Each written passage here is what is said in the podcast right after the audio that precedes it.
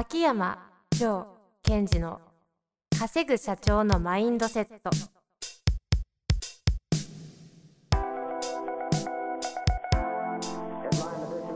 なぜ一流の経営者たちはぶつかる壁を次々と越えられるのか。そこに隠されたマインドの正体。ポッドキャスト「稼ぐ社長のマインドセット」は上場企業から中小企業まで。エグゼクティブコーチングトレーナーとして人材開発を行ってきた秋山城賢治が経営や人生で役立つマインドの本質について分かりやすく解説しますこんにちは、遠藤和樹です。秋山城賢治の稼ぐ社長のマインドセット。秋山先生、よろしくお願いします。はい。よろしくお願いします。さあ、今日もやっていきたいと思いますが、はい。最近の、えー、城さんの、どうですか？マイブームですか？秋山先生、マイブームはありマますか？イブーム。まあ、なんでしょうね。こう、今また世の中がいろいろとこう大きく変換期が入ってきてるので、まあ、そこに対して、こう、うん、いかにアジャストしながら、こう自分を伸ばしていくかっていうことを、まあみんなで考える時期だなと、ボケーっと考えてます。環境対応、適応ですか？そうそうそうそう。まあ、今日も、あの、ズーム使って、このポッドキャストを収録したりね。在宅収録ですね。うん。今、こう、在宅でお仕事をする人、一気に増えたんでしょうね。めちゃくちゃ増えたんじゃないですか？うんあの、大企業のおあの働いてる方々の仲間というか、旧友友達とかなんて、もうほぼ全員在宅みたいですよ。私ね、それを考えていくと、これから増えるじゃないですか、在宅の人。ですね。そうするとね、何が重要になってくるかというと、はい。お家の中で、こう、その在宅をできる環境を整えるってことが重要になってくるから、はいはいはい。これ先読みしていくと、なんかこう、部屋の間取りとか、作り方とかっていうのも、ちょっと今後工夫とか、そういうことをみんな強いられるっていうか考えていく必要があるのかなっていうのに、なんとなく思ってますけどね。まあ、あとでも都内とかで在宅の環境を整えようとしたら狭くてきついじゃないですか。はいはいはい。き無理ですよね。まあ、そうですね。引っ越して地方行くとかね、ちょっと離れないと、うんでそこも含めて、じゃあ、あの在宅って言われたけど、まあ、あの家でどうするんだっていうのも、こう、なんとトライというか工夫していく必要があるんでしょうね。あまあいろいろそうですよね。なんで、お子さんいる変わればいると思うし、ですよね。うん、で、今の学校休みとか言われちゃってるから、もう預けられないし。うん、まあまあそんな中で、え今回はですね、はい。えー移動を命じられた方からご質問来ておりまして、はい。ちょっと今日が3月の頭でして、収録配信間に合うかなという感じなんですけど、なるべく配信間に合うように頑張りますので、あ、そうですね。はい、やっていきたいなと思います。というわけで、今日,、はい今日のご質問はですね、電気ですね、メーカーってことかな、電気メーカーの、えー40代男性の方からご質問いただいております。はい。秋山先生、遠藤さんいつも楽しく聞かせていただいております。質問です。4月1日1日で、4月1日1日っておかしいですね。4月1日付ではい。移動を命じられました。移動時の心得を教えてください。うんうん。え以下、個人的な状況ですが、いきたいと思います。移動先のメンバーの面識がないです。組織的には15名程度になりそうです。工場についている開発組織が減入のため、何かと古い体質。うん。え出張で行っても息苦しい感じがあると出てますね。新しい事業領域のため、あまり詳しい人はいないだろうと。技術面での責任、開発責任者的な立場の予定です。ソフト面は自社開発だけではなく、買収した海外事業会社にて対応する予定。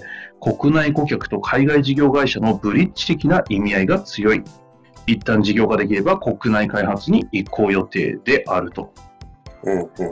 いうことですね。で過去のポッドキャストを見直してないですが、タイムリーな方も多いと思います。この移動についてですね。今うんの投稿だと4月に間に合わないかもしれませんが、早めに取り上げてくださいということになってますので、はい。早めに取り上げましたのでね、やっていきましょう。はい。で、ちょっとその後に結構細かくですね、この方の個人的な情報あるんですが、これ読むと、なんかもう大体、あの、個人情報出ちゃいそうなので、はい。ちょっと控えますが、まあ、それも加味した上で、ちょっと私たちは展開していこうと思いますが、そうですね。でまず整理すると、まあ、4月から一匹移動ですっていうところで、まあ、心構えを教えてくださいじゃないですか。ですね。でポイントとなってるのが、えー、とまず、えー、その15名のリーダーになっていくわけですが、相手とは面識がなくて、そして、えー、組織が古い体質というふうに感じている。うん、で特にまあ下の方に書いてあるんですけど、えー、っと終身雇用制度をベースとした、えー、組織というふうに書いてありますよね。そうですね。うんうんで、えっ、ー、と、技術面に対しても詳しい人はいないんじゃないかなと。うん、という中で、まず、ちょっとこう、あの人間のメカニズムとして、メカニズムとして、はい、すごい大切なことがあってですね、それをまず確認したいんですけども、えー、人間とは、その環境に影響を受けるということですよね。環境に必ず影響を受けるという特性があるんですよ。でそれはその人間の脳がこうどんどんどんどんその使ってない領域があるのでなんで使ってない領域があんなにいっぱいあるかというとその新しい環境に対応していくようなシナプスをくっつけられるようにできてると言われています。うんうんうん、なのでもし皆さんがえーと、自分のことを進化させたい変化させたいという時に一番簡単な方法が環境を変える移動だですよね。うんうん、だからそのその環境が自分にとってハッピーかアンハッピーか置いといて環境が変わるということは自分に変化を起こせるというか起きてしまうということを知ってほしいんですよ。どっちにしても起きます、はいはいはい。自らの意思は不要だと。そうです。で、その時に環境に変化すると脳がそこに対応するわけですよね。うんうん、で、その時に何に対応するかって分かります？つまり、えっとね、日本語おかしいな。環境が変わりました。その環境に対して脳は対応せざるを得ないと。うんうん。時に、単に環境に対応するように脳はできてないんですよ。これはもう簡単じゃないですか。はい。合ってるか分かりませんけど、このこの番組だとするなら、はい。アウトカムでしょ？う。その通り。その通り。だから面白いのは、環境が変化した、何なんだよ、俺はここで不満なんだっていうと、その不満なんだということを作り出すように対応できるんですよ。うんうん。で、この質問者の方が素晴らしいのは、まあ、この人にとってハッピーでない環境だっていうことは予測してるんだけど、そこに対してこう、なんだろう、えっ、ー、と、うんと、不満っぽい書き方をしてない。不満っぽい書き方をしてない。してないですね。どう、結構前向きというかね。そうそう。そこがまず素晴らしいということ。で、プラス、じゃあ、えっと、ちょっと長くなっちゃったけど、人間はアウトカム、あなたが意識しようが無意識しようが設定したアウトカムに対して変化していっちゃうので、アウトカム設定が重要ということです。うん。でね、そこでまあ、アウトカムというのは個人的に将来どうなりたいかって一つあると思うんですよ。はい、この方がね、ええ、あと移動する方も。でもう一つ見てほしい。私が、あの、その子子としてのアウトカム設定を一つ持ちながら、もう一つ提案したいアウトカムがあるんです。何ですか？この方、年齢があの40代とおっしゃってましたけど、47歳じゃないですか。ええ。そうするとね、この方の、この方自身の今後の、なんていうかな、生き残り戦略も視野に入れてほしいんですよ。個の話ですか？この方自身の話？とか、ね、年齢的な問題としてね。うんうん。例えば、その、今、まあ、47歳、50近いじゃないですか。はい。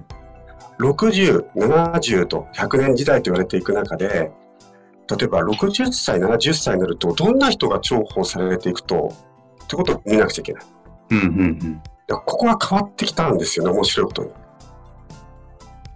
これ、遠藤さんこう、例えば60歳、70歳になればなれるほど、なるほど、どんな力とかが必要になってくるかと思います ?60、70ですか。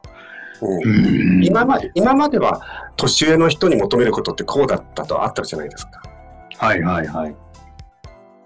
例えばでもこれからの流れって確実にあれですよね、あの終身雇用云々の前に定年なくなって、はい、でも定年なくなっての意味は、多分実力主義に変わっていく話なので、うんうん、今おっしゃっている能力が何かは置いといて、その能力がないんだったら、要は仕事ないっていう話の意味での定年がないになる気がするので、その時に必要な能力っていうと、新しい環境に適応する能力は若者が持ってると思うので、どっちかというと普遍的な方ですよね。すあ、あれじゃないですか。あの、映画の、何ですか？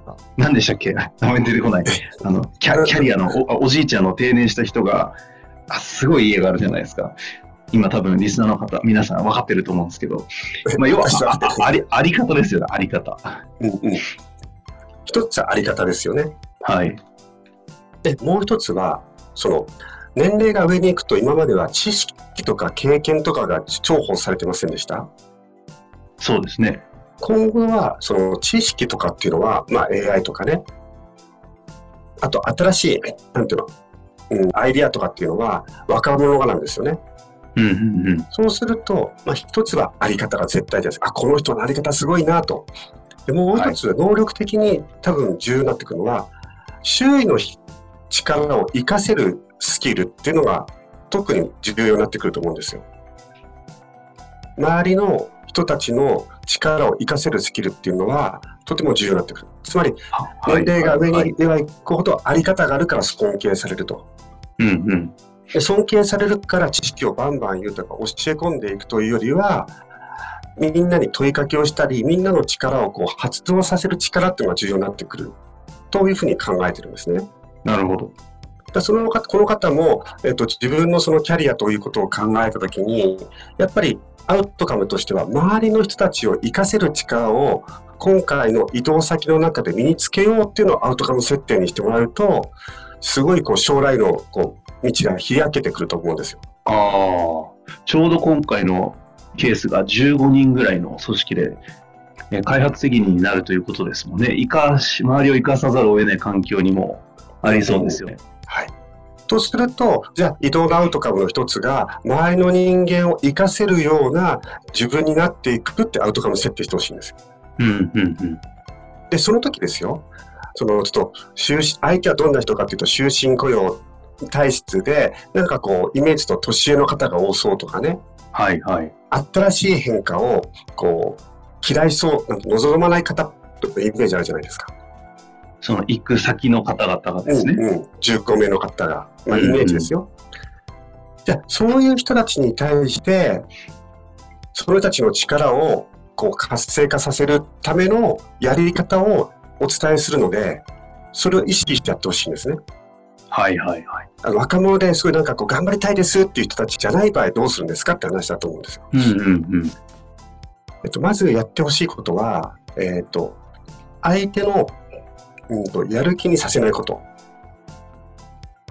相手のやる気にさせないこと。相手をやる気とか本気にさせないことです。本気にさせちゃダメです。そういう方が使うときは。どどういう意味ですか？本気にさせちゃいけないリーダーなんてあっていいんですか？えっと、望んでもいいけど、本気にこう引き上げようとしちゃいけないということです。モチベーションを触るな。えっとね、モチベーションが起こすように触るのはいいんですけども、まず本気って定義していくと、やらされ感が抜けた状態っていうのを定義スタートしましょう。うんうん。本気とはやらされ感が抜けた状態。でも、それは本人が作り出してことで、リーダーが本気にに引き、なんと本気になってほしいと願うことはいいことなんですが、本気にしてやろうと思うと、やっぱり無理やりに引き上げようとすると相手は反発するんですね。はいはい。特にこう今まで安定がいいなっていう方は特にそうです。その自発性を発揮させるような方向に持っていくのはやめようってことですか？えっとね、えっとね、ステップを重視してくださいって話で、うん、えっと、よく私が言うのは、えーと、こういう方たちは不安を持ってるから安心したいんです。うんうん、ですから順番は不安っていう状態から安心。そして元気。不安安心元気っていうなんかこうステップがあって。いきなり元気を扱うんだと。そうそう。ね。不安安心元気本気なんですよ。このなんかこう順番でいくと、そこで最初にいきなり本気にしようとするなとじゃあ次に元気にさせようとするなと。一番最初に、まずその感覚として入れるのは安心だっていうことを覚えてほしいんですよ。なるほど。ですから、あ、みんなの力を引き出したい。この人たちも何とかしたいって言うと、みんな元気になろうぜ、本気出そうぜって言うと、なんかみんなついていけなくて引いてしまうんですね。うんうん。まあ、よくあるあるですよね。うん、ですからめんどくせえやつ、めんどくせえやつ来たみたいな。あそうそうそうそう。ですので、その心方の質問がどのような心構えとか、どういうスタンスでいけばいいですかっていう今回の質問なので、はい。やっぱりまずは、えっ、と、相手を安心っていう状態に導くっていうことをまず頭の中に入れてほしいんですよ。ああ。じゃあそのためにはどうすればいいかというと、まあ向こうに行っていろんなその方たちとお会いをするじゃないですか、お話をして、その人たちのまず不安の根源を探してほしいんです。うん。僕たちはまず不安になってるので変化したくないだけなので。ですので、不安の根源を探す。もう一つは、えっと、どんなことが不安かを聞く。そして受け取るっていうのが次のステップですね。なるほど。まあでもここはまさに秋山先生の得意領域ですが、コーチングスキルとかは、そうですね。共感であるとか、はい。えっと、順番で言うと、まず相手を観察して不安の根源を探す。二つ目は、ダイレクトにその話、人と話を聞いて、えっと、その不安を喋らすなんとか。うん。そうすると、あ、そういうことを今不安に感じてるんですねっていうふうに言う。この不安を喋らすっていうのがポイントなんですよ。うん。うん。で、不安を相手が喋るっていうことは、あなたに少し心を開きつつあるってことなので。で、不安を喋らした後は、すぐにそれを解決するということじゃなくて、あ、なんとかさんはこういうところに不安を感じてるんですね、と受け取ったという合図をする。これが2ステップ目。うん。うん。その後、えー、その喋った不安に対してサポートできるものがあればサポートしていく。で、これをまず徹底的にやってほしいんですよ。うん。で、そうするとだんだん相手が安心してくるので、安心してきたなと思ったら次はこう本人に元気を出すように促していくってことをやってほしいんですね。まさにその心構えはっていうところで言うと、基本的な考え方の根源として、その不安、安心、元気っていうのを軸にはい、ステップを踏んでいくと。ステップを踏んでいくというのが大事な心構えだと。はい。いやいや、ちょうどいいタイミングで、ちょっと配信間に合うといいですが、ちょっともしね、うん間に合わなかったとしても、行った後にもこれうまく使えると思いますので、ぜひはいやっていただきたいですよね。そうですね。で、えっと、もう一つ最後に、えっと、そこに、このりご質問の方が、その今私が伝えたことにチャレンジしていくということが、やっぱり一つ今回のその移動の大きい自分のメリットだと思うんですよ。うんうんうん。多分ね、今回の状況、ちょっと難易度高いと思うんですよ。相手の、この、なんていうのかな、マインドを考えると。ええ難易度高いので、あ、なんかこれは難易度高いところに来てるんだと。でそれをちゃんと自分でも受け取ってあげて、じゃあその中で、えー、と自分の力を伸ばそうと思ってください。なるほど。いやですので本当にということですね。はい。はい。ですから、こう、まあ、えっ、と、未知の環境に行くということは、自分の、えーマインドとか脳みそが開発されていくので、その時に必ず今お伝えしたアウトカム設定、そして、えステップってことを、そこを真ん中に対応していくと、必ず行った先での自分の力っていうのが開いていくし、開いた力がまた、えー50、60、70に、こう、年齢を追うごとに使えるものとして自分の中で構築されていくってことを信じて頑張ってほしいですね。ということですね。はい。おすすめの映画は、先ほど出ませんでしたけど、マイ・インターンということでね、秋山先生、多分これ見た方がいいと思うんで、見てなかったら見ておきますね。絶対見た方がいいです。あの、今度何かのタイミングで、その感想で、秋山流、なんですか、マイ・インターンの読解をちょっとしていただきたいぐらいですけど、了解しました。マインターンは私のまあ、ちょっと簡単な宿題として。ぜひお願いいたします。というわけで、また何かね、移動先でいろいろあると思いますので、チャレンジする中でご質問ありましたら、お待ちしております。というわけで、秋山先生、ありがとうございました。ありがとうございました。本日の番組はいかがでしたか？番組では秋山城賢治への質問を受け付けております。ウェブ検索で秋山城と入力し、検索結果に出てくるオフィシャルウェブサイトにアクセス。その中のポッドキャストのバナーから質問フォームにご入力ください。また、オフィシャルウェブサイトでは無料メルマガも配信中です。ぜひ遊びに来てくださいね。